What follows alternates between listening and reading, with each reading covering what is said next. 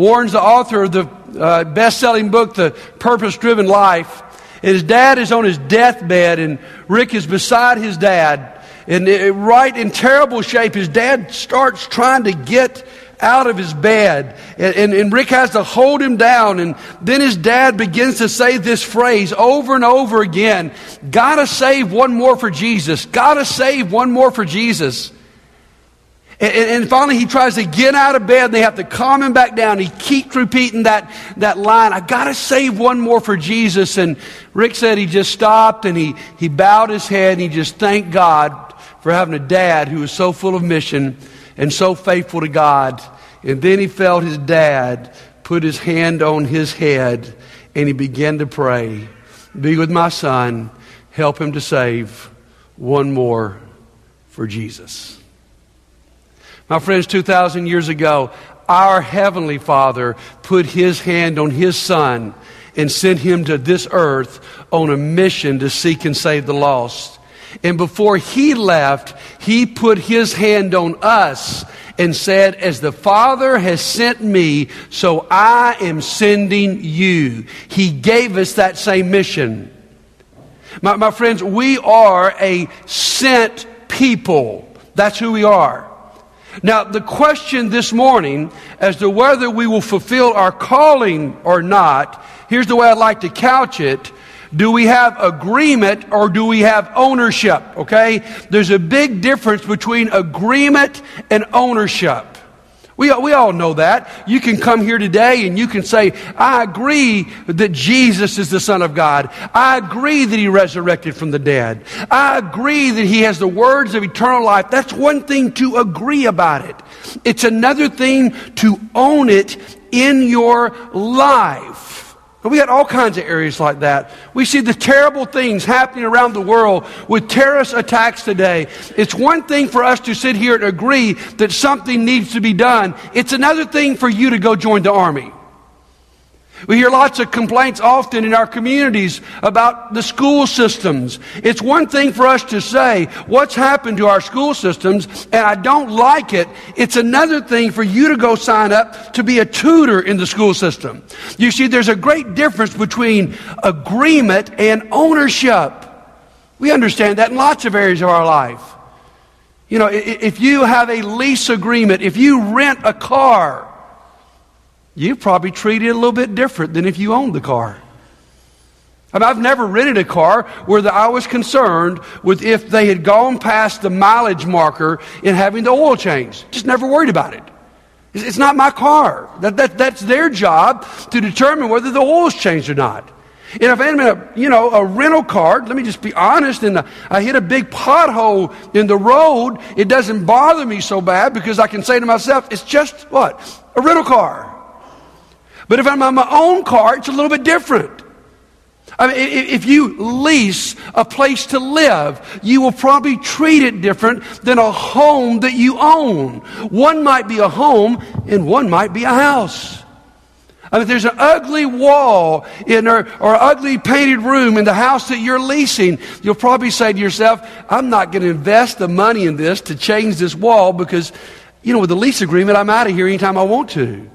You're not going to take those countertops and put, um, you know, uh, marble on them in a house that you're just leasing.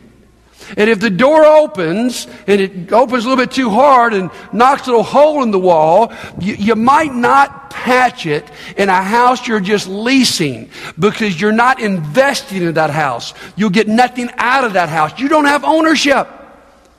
But if you're in a house that you own, it's completely different. And guys, when it comes to this mission that God has given us, that's our challenge. Is, is, are we simply under a lease agreement or do we actually own the mission? Does the mission own us? Now, this morning, we're just going to ask three simple questions. We heard Jesus' words to his disciples last Sunday. And our three questions are this Did they own the mission? Do we own the mission? And then we'll get personal toward the end. Do I own the mission? Let's start with them. Now, how would we find out if they took Jesus for real? Here's all you need to do is read the book of Acts. You get the books of Acts and you see these disciples, they become the church, and we'll find out whether they take the mission on or not. We're, we're going to look at lots of scriptures right now, so just uh, hold on with me. Acts chapter 1, verse 8 is, are the last words that Jesus says before he ascends to heaven. And he restates the mission. He may use different words, but he restates the mission. He says, But you'll receive power when the Holy Spirit comes on you, and you'll be my witnesses in Jerusalem and in Judea and Samaria and all the ends of the earth. Jesus, let me tell you one more time what you're going to do. You're going to go and you're going to share this message. It's going to start here, it's going to go further, and then all the way to the end of the world.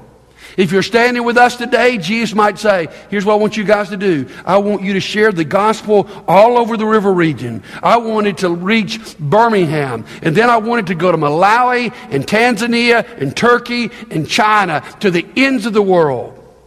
Now, do they take it for real? On the day of Pentecost in Acts chapter 2, Peter gets up in front of possibly 100,000 people. Listen to his words, Acts 2, verse 22. Fellow Israelites, listen to this. Jesus of Nazareth was a man accredited by God to you by miracles, wonders, and signs, which God did among you through him. As you yourselves know, this man was handed over to you by God's deliberate plan and foreknowledge and you, with the help of wicked men, put him to death by nailing him to the cross. Here's the good news. But God raised him from the dead, freed him from the agony of death, because it was impossible for death to keep its hold on him. And then he concluded that message with these words Therefore, let all the house of Israel be assured of this God made this Jesus, whom you crucified, both Lord and Christ. Hold on a second. This is the same guy that would not even admit he knew Jesus when Jesus was on trial. And now he's boldly shaking his finger in the people's face and saying, You blew it the other day. Oh, they own the mission. Acts chapter 4, they start getting in, in a little trouble. The priest and captain of the temple guard, the Sadducees, came up to Peter and John while they were speaking to the people. They were greatly disturbed because the apostles were teaching the people proclaiming in Jesus the resurrection of the dead. They seized Peter and John, and because it was evening, they put them in jail until the next day. These guys get in trouble because they cannot stop speaking the message. Look what happens, verse 7. They had Peter and John brought before them and began to question them. By what power or what name do you do this? Then Peter, filled with the Holy Spirit, said to them, Rulers and elders of the people, if we're being called to account today for an act of kindness shown to a man who was lame, and being asked how he was healed, then know this, you and all the people of Israel. It is by the name of Jesus Christ of Nazareth, whom you crucified, whom God raised from the dead, this man stands before you healed. Jesus is the stone the builders rejected and has become the cornerstone. Listen how bold he is. Salvation is found in no one else, for there's no other name under heaven given to mankind by which we must be saved. When they saw the courage of Peter and John and realized they were unschooled, ordinary men, they were astonished. And they took note that they had been with Jesus. The mission of Jesus, the lifestyle of Jesus had so rubbed off on them that they're acting like Jesus. And everybody knows it. And then they're still in trouble. Look at verse 18. Then they called them in again and commanded them not to speak or teach at all in the name of Jesus. But Peter and John replied, Which is right in God's eyes to listen to you or to him? you be the judges. As for us, we cannot help speaking about what we have seen and heard. We just can't help ourselves. Then they're released from prison. And talking about prayer meeting, they walk into a prayer meeting. And here's what they're praying. Now, Lord, consider their threats and enable your servants to speak your word with great boldness. So stretch out your hand to heal and perform signs and wonders through the name of your holy servant Jesus. After they prayed, the place where they were meeting was shaken, and they were all filled with the Holy Spirit and spoke the word of God boldly. And then they just keep on. Verse 25, chapter 5. Then someone came and said, Look, the men you put in jail are standing in the temple courts teaching the people. They don't go undercover, they go to the most obvious, risky place in Jerusalem, the temple, and keep preaching. And then, literally, all hell breaks loose. The authorities are fed up with it. And in Acts chapter 8, everything with the church changes. And it looks bad, but it's really good. Acts chapter 8. On that day, a great persecution broke out against the church in Jerusalem, and all except the apostles were scattered throughout Judea and Samaria. Godly men buried Stephen and mourned deeply for him. But Saul began to destroy the church, going from house to house. He dragged off both men and women and put them in prison. Watch here. Those who had been scattered preached the word wherever they went. He, they proclaimed the kingdom of God and taught about the Lord Jesus Christ with all boldness and without hindrances. Now, I skipped a section there. We skipped from that place in Acts chapter 8 where, where, where the church gets in trouble and they are scattered. And then we end up in the last verse of the book of Acts. Here's what I want you to see. Did they accept the mission that Jesus had called them to, to be sent like he had been sent? Oh, absolutely, man. Max Lucado put it this way they shook history like a housewife shakes a rug. I mean, everything began to change because these men accepted the mission. Now, here's our question today Do we accept the mission? Okay? When it comes to owning the mission, do we? Now, let me show you what happened when they did. I mean, just, just hold on, just buckle up here, okay? If, if, if you want to read, the, my screen man up there is going to have to go really fast with me because I'm going to show you what happened in the book of Acts when a group of people owned the mission. Here's what it says about the church. First of all, it was 3,000. Then it says that they added daily. Then they were 5,000. Then by chapter 5, there are more and more. Then by chapter 6, it increased rapidly. By chapter 11, there's a great number of people. Then it continued to spread and to flourish. It grew daily in numbers. And finally, by chapter 19, it says the church spread wildly. Isn't that something? Whoa! Wouldn't you like to be a part of that? I mean, this movement, this sending explodes. I guess the question for us today is, is could we own the movement? Could we own the mission the way they did? So that's our question. Do we own the mission? When it comes to owning the mission, is it ours? Now, let me give you some signs that would help us figure out if we own the mission. Here, here's what happened to people who own the mission they work harder, they sacrifice more, they're more creative, and they criticize less. Now, let me stop here and say where I got that list. That list is from a website called Inside Business. That's not, that's not a spiritual list per se. That's a list of what happens where you work when people begin to own the mission. When everybody gets on the same page. When you have buy in. And maybe right now you can even evaluate where you work. Do you work harder? If you own the mission, you do. You're not worried about when the clock ends because you are committed to the mission. You want to sacrifice more because you bought into it. You don't just do the minimum. Your creative juices are out of control because you want to see your company or your business or your school flourish.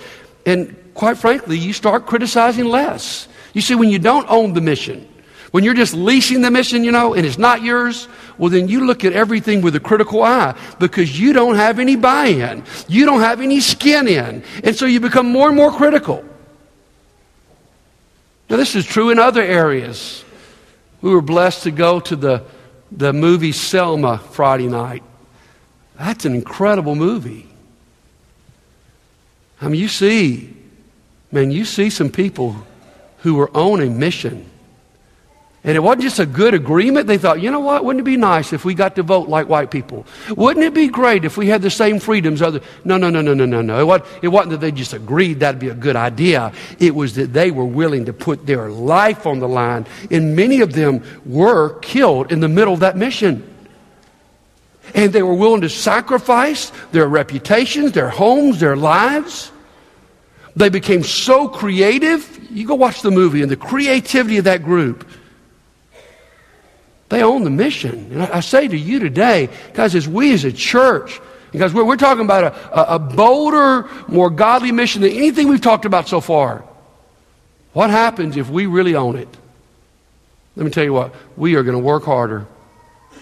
It's not going to be coming to church and saying, Give me the minimum, buddy, of what I got to do. How many times I have to go a week? Do I have to come back to this stinking celebration and connection night? Or can I stay home and watch TV? It, it's no longer just the minimum. You know, I, I sacrifice more. Man, it, it, you need my time. I mean, you know, I mean, I got a lot of other things I could do in this city, but I'm telling you what, this mission supersedes everything else going on. We got to raise $205,000 in a few weeks. Let me tell you, that's, that's not going to be a, a problem because we're willing to sacrifice for the mission and we're going to be creative. We want to free the people of God to dream and to think and to be creative.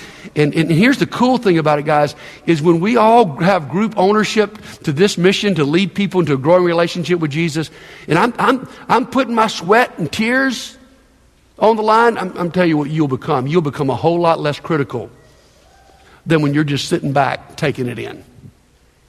Now, let me give you some more things that happen when you own the mission. Let's, let's just keep on. You will be, we will be more unified.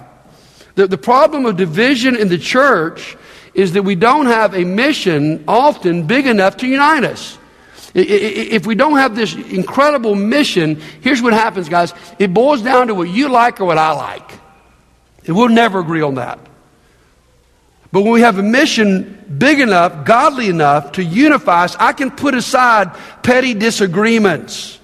Second, we will pray fervently. It will drive us to our knees.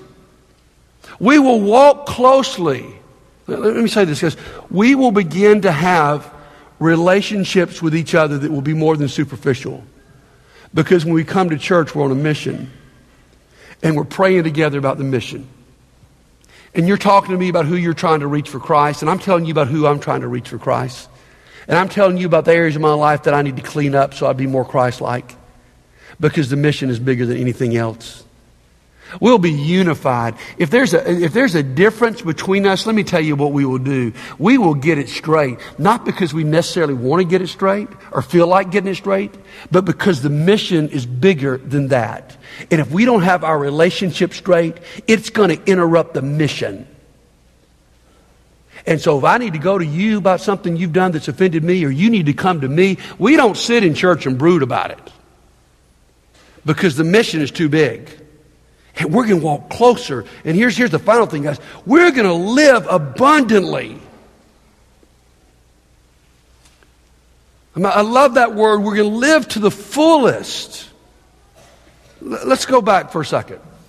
How about if the disciples had only agreed with the mission? How about if when Jesus says, The Father sent me, I'm sending you, and they went, Thank you, Jesus. That's awesome, man. Love that mission. Shook his hand at the end of church service that day and said, Good sermon, Jesus. Good sermon, man. That's awesome. But, but they didn't own it. And, and, and when the persecution came up, they, man, they, they, they backed off from it. You know, who wants to be threatened with your life? Come on, give me a break, man. And, and, and, and let's say they, they cowered in the face of the criticism. Let me ask you, will we be reading about them today? Uh, can I ask you this? You think they would have lived a life that was full? You think they would have experienced abundant life? Man, I'm telling you, I don't think so. And guys, when we hear this mission, guys, it, it, it, does call for sacrifice. It does call for you and I to be uncomfortable. Yes, I, I'm telling you, if we if we just sat here today and go, yeah, I agree with that, that's really cool, but we don't own it, we're not going to experience abundant life. You're going to experience the power of God. You're going to experience the power of the Holy Spirit. We're going to experience closeness with one another. We're going to experience a close walk with God when we step out on that mission and we do things that, that are beyond us that we can only do with the power of God. And our life counts. I think about in that movie Selma, I think about John Lewis, that young man in that movie was who was almost beaten to death on that bridge in Selma. John Lewis is an old man now, been representing the state of Georgia and the U.S. House of Representatives for 28 years. Can you, I can only imagine the fulfillment that he feels, that he didn't cower, that he was a part of that, that even when his friend says, don't walk across that bridge, it's too dangerous. We know what they're going to do to you. He was willing to step out, and the man has lived a full life that's accomplished something that's, that's incredible. And, and that's what God is inviting you and I to a life that's more than just about paying the bills and making it from day to day and keeping food on the table. It's about a mission that's bigger than you and I. And I challenge you if we cower in the face of this mission, we will not have abundant life. So, one more question here this morning. When it comes to owning the mission, here's the big question Do I own the mission? Do you own the mission? I mean, when it comes to our church here, here's, here's the question I want to ask you Is this a church you attend or is it your church? When it comes to this message today, is this a message you agree with or is it your life? There's a distinct difference in you walking out of here today and saying, I really like what you guys are doing,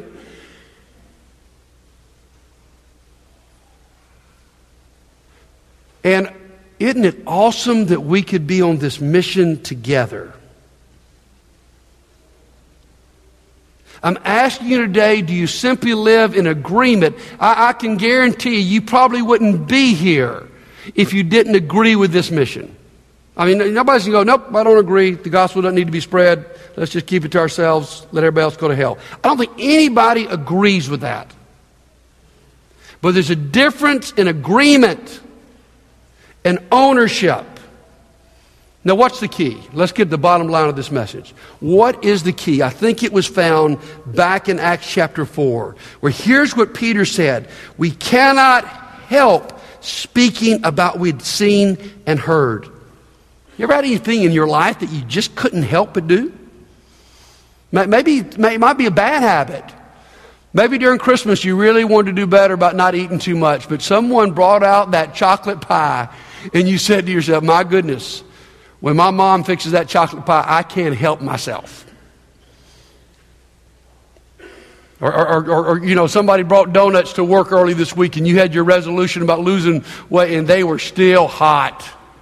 And you said, man, I just, man, this is just an area, I, I can't, I, I, just can't help it. They're sitting there, they're free, I'm, I've got it.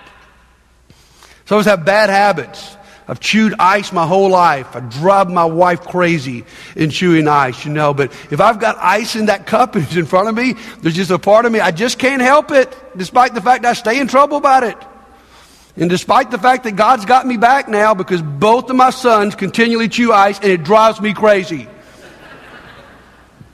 We, we all have that stuff. We just almost can't help. We also have positive things that we can't help. Maybe you're at school or maybe you're at work and a terrible injustice happens. And, and, and, you can't stand to see that. And, and you can't help, despite the fact you might even put your job on the line, you can't help but speak up about it and go, this is not right. Or you ever been in Walmart where there's some mother abusing their child? I mean, it's just cruel. It's out of order, and you're going and you're trying to look the other way, and, and, and you, you just, it's just, it's just awful, you know, and you try to get on another aisle, but eventually you can't help yourself. You have to walk over and break that deal up and say something about it. You just can't help it. That's the key to this. When we begin to be so internally convicted about the gospel of Jesus Christ, I like how Peter put it. What we begin to hear and what we saw, what we have learned and what we've experienced, when that is so ingrained in us that we can't help but let it out, it just comes out of us.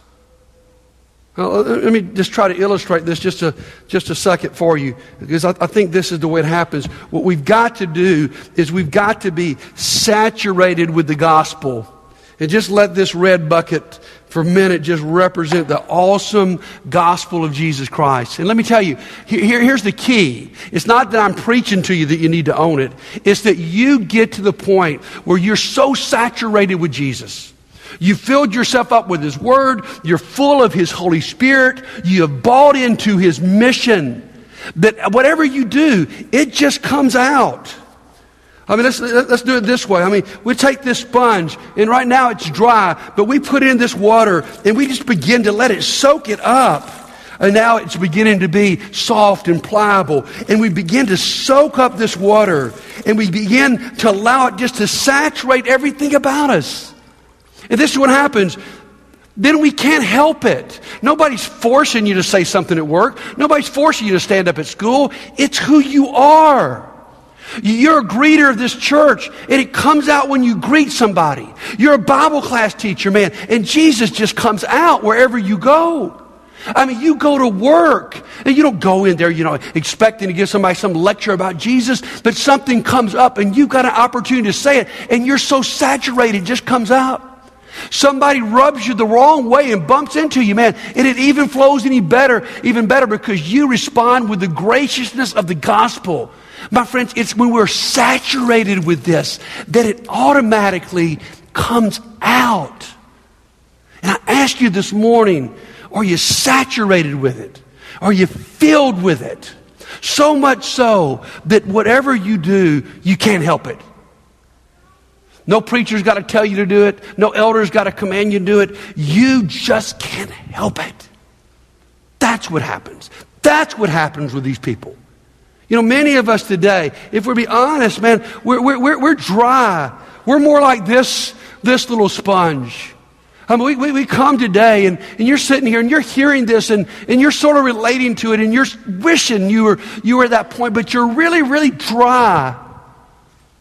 The, the, the, life has been spent from you. And, and what I'm saying to you is maybe life has so diverted you that you've forgotten the beauty of the gospel, or you've not saturated yourself with the truth of the gospel. You're not in the Word. You're not praying for the Spirit to fill you. You're not looking for opportunities to share the gospel. You're just living your life, and spiritually you're dry. And I'm saying to you today, why don't you leave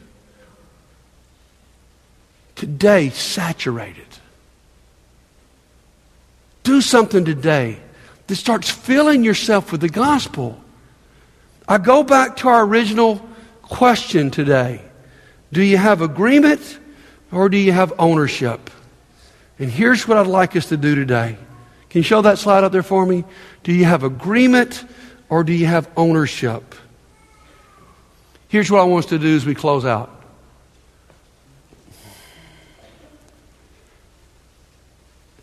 We, we got to change that question mark to an exclamation point that I have ownership. For some of us, quite frankly, it's a question mark. Now, let me say this Satan's going to fight this. Satan's scared to death that this church might get on a mission. Or maybe put better, the mission might get this church. And we might start changing our lives. And he's, he's going us. I'm telling you, he's fighting me. I mean, last Sunday was such an awesome Sunday. Both services, we had great time. Lots of people say, man, I want to be on that mission. We met Sunday night at our house, man, had a wonderful time praying about the mission. And I'm telling you, I woke up Monday morning slammed. I felt so depressed, so attacked, I didn't want to get out of bed. And, and I'm telling you, I, I, I've lived long enough to know when I preached the way I preached last Sunday, I should have anticipated it. It happens every time. Because Satan doesn't want me to preach this way. And he doesn't want you to listen this way. Because he knows if somehow we caught this ownership deal, it would change everything. And so he's going to attack it. He's going to tell you right now not to listen. Some of you who need to walk forward today, he's telling you right now, don't dare do it. And if you did do it, you may wake up tomorrow morning under attack. Let me just go ahead and warn you. Because he doesn't want to see it. I promise you, he doesn't want to see it. But here's the good thing is, is God's more powerful. I mean, just think about the group that we started with last week the disciples. I mean, if ever there's a question mark behind a group of people, it's the disciples, man. There's a huge question mark. I mean, these guys are so weak. I mean, Peter's denied the Lord. I mean, they run at the cross. I mean, anybody think, anybody was going to bet on these guys to change history? I mean, there's an incredible question mark. But look what happened today. When we've read the book of Acts, there is an amazing explanation mark. I mean, they, they were questionable. And, and, and, today you might think, well, I'm questionable. This church is questionable. Will it really happen? I'm telling you, here's what we're trying to do today. Let's just get rid of the question mark and let's get an exclamation point. And let me say this, guys. If God could do that with that ragtag group of people who didn't seem to be able to get anything right and who will still make mistakes as we keep reading the story, if God could do that with them, He could do it with us. But here's what happened when Jesus resurrected and they got it. And then the Holy Spirit came and filled them. Man, they were so saturated, they couldn't help themselves. That could be us.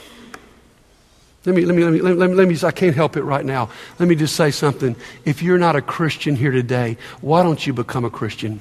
If you've never decided to follow Jesus, why don't today be the day? Why don't you be baptized into Christ? That's a saturation point.